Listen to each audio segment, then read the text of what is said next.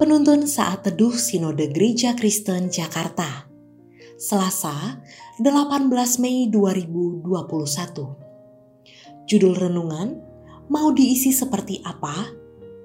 Diambil dari Nats Efesus 5 ayat 16 dan 17 Dan pergunakanlah waktu yang ada karena hari-hari ini adalah jahat. Sebab itu, janganlah kamu bodoh tetapi usahakanlah supaya kamu mengerti kehendak Tuhan.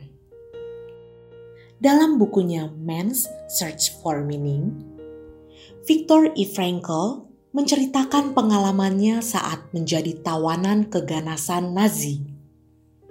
Frankl menjalani hari-harinya tanpa keluarga dan dengan kerja paksa.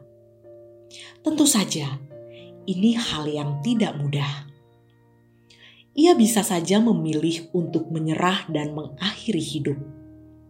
Namun, melalui penderitaan, pada akhirnya Frankel dapat membantu begitu banyak orang menemukan makna hidup yang kemudian dikenal dengan sebutan logoterapi. Waktu adalah anugerah berupa kesempatan yang Tuhan percayakan. Dalam nas ini, Rasul Paulus mengingatkan jemaat di Efesus agar berhati-hati menggunakan waktu, mengingat hari-hari adalah jahat dan selalu ada bahaya. Artinya, untuk mengerti kehendak Tuhan, maka harus berhati-hati memanfaatkan waktu dengan tujuan-tujuan terbaik, melakukan pekerjaan yang tepat, dan hal-hal berguna bukan hidup dalam kecemaran dosa. Mengingat hidup bagaikan uap, sebentar saja kelihatan, sebentar saja lenyap, kita bertanggung jawab mengisinya dengan nilai-nilai yang kekal. Pengenalan akan Tuhan menjadi tolok ukur menemukan makna hidup yang sesungguhnya. Jika Frankel menemukan makna hidup melalui penderitaan, maka kita juga harus dengan baik menggunakan masa-masa kasih karunia yang Tuhan berikan.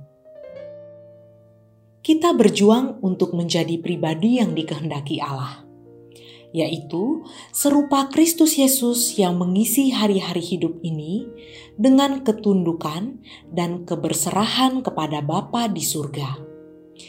Dengan begitu, hidup kita akan bermakna dan berdampak baik bagi orang-orang di sekitar kita. Kita harus menjadi makhluk yang memiliki kualitas tertentu, menggenapi tujuan penciptaan Tuhan, dan memiliki relasi tertentu dengannya. Demikian pernyataan C.S. Lewis.